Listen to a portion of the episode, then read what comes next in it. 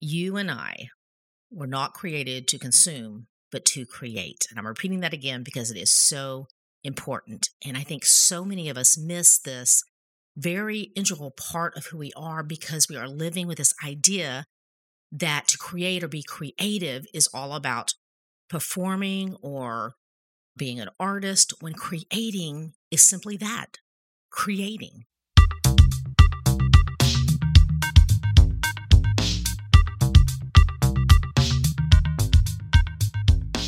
Are you tired of looking around at your life and thinking that it doesn't resemble the life you envisioned for yourself? Do you feel stuck in a particular season and your days just seem to run together in this endless loop of more the same? Have you pretty much lost any hope that those things in your heart will ever become a reality? Or maybe you're feeling so disconnected that you don't even remember those desires in your heart anymore. Hi, friend. I am Susan Beth, and you are listening to the She Is podcast, where we talk about living life intentionally and trusting that those desires that you have deep down inside of you, they're there for a reason. I believe that the creator of the universe put those desires within you and that they are pathways to your purpose. If you are here for me to tell you who you are and three steps to living your best life, then you're in the wrong place. Will I share truths and practices that are super helpful? Absolutely. But my deepest desire is that I would create a space that allows you to clearly hear the whispers of the divine and that you would be reminded of things that I honestly believe you already know. That you, my friend, are here for a reason. So if you're here for more conversations in that kind of space, welcome. Let's go. Hey, you, I wanted to share a quick thought as we are at the start of a new week. I saw a quote recently as I was scrolling through Instagram that got me laughing at the quote and myself.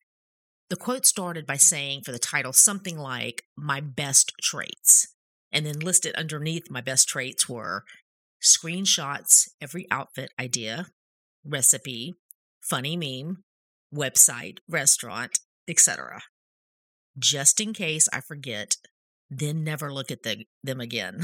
now, I thought that was so funny, and I could definitely relate to that because I myself am a screenshotter and a hanger oner to info like my life depends on it.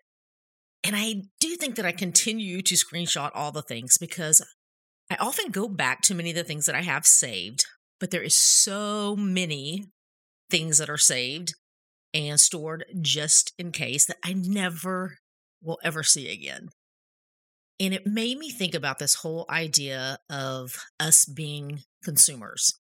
And I used to only think of that word consumers in relation to buying something at a store, but not anymore.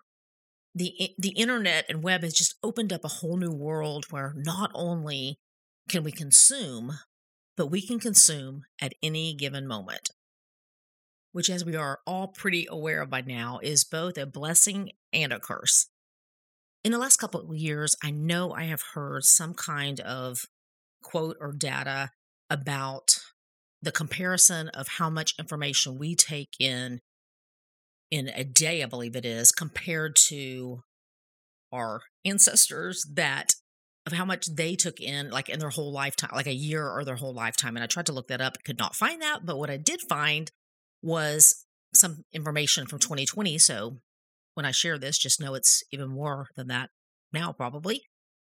And the question it says, it says, how much information are we exposed to a day in 2020? And it says, although people cannot really read these 105,000 words each day, this is the real number estimated to be reaching the human eyes and ears every day. After adding pictures, videos, games, etc., we reach the volume of 34 gigabytes of information per day on average. And like I said, that's from 2020, so that's probably different now. So, needless to say, we consume a lot. And we weren't created to consume, we were created to create. And I don't know if everyone's phone does this, but on the iPhone, it will actually pop up on my phone telling me how much time I was on my phone in the last week compared to how much I was the previous week. And I realized a few months ago that I could see a correlation between my stress levels and my phone usage. Now, let me say, I also do work for my phone, and that's not the kind of usage I'm referring to. What I'm referring to is the kind of weeks where it tells me that my phone usage was up 20% from last week, and it wasn't from work, but from scrolling. And to be clear, this doesn't mean that we are never to consume. When I say we are created to, we aren't created to consume, but to create, because that would be impossible to not consume anything. And it is important that we do make time to consume things that feed us in our spirits and our bodies. But you know the kind of consuming I'm talking about. I'm talking about the mindless scrolling and consuming of information that is not feeding us or edifying us in any way. You and I were not created to consume, but to create. And I'm repeating that again because it is so important. And I think so many of us miss this very integral part of who we are because we are living with this idea that to create or be creative is all about performing or being an artist when creating is simply that creating bringing beauty and life in some form or expression. And that can look like a home cooked meal for your family or even an ordered meal that you take and then you present it to yourself or others with, with such intention that it creates a beautiful sacred moment. And it can be the creative process of you bringing order when your boss or your coworker hands you a stack of chaos. You are able to work through that messy process and all the stacks and papers and ideas and bring order and clarity. And that is a beautiful work, my friend. It might be the creative ability to step into someone's life when it has seemingly fallen apart and you are able to fill in the needed gaps for them until they can catch their breath. I truly believe that the God of the universe that created us in his image put within each of us this desire to create beauty out of chaos. So here's some things I want us to think about as we are stepping into this new week. Number one, where is there chaos in my life that God wants to bring order and beauty? Number two, where is there chaos in my family, my workplace, or neighborhood that God is calling me to step into to help create order and beauty.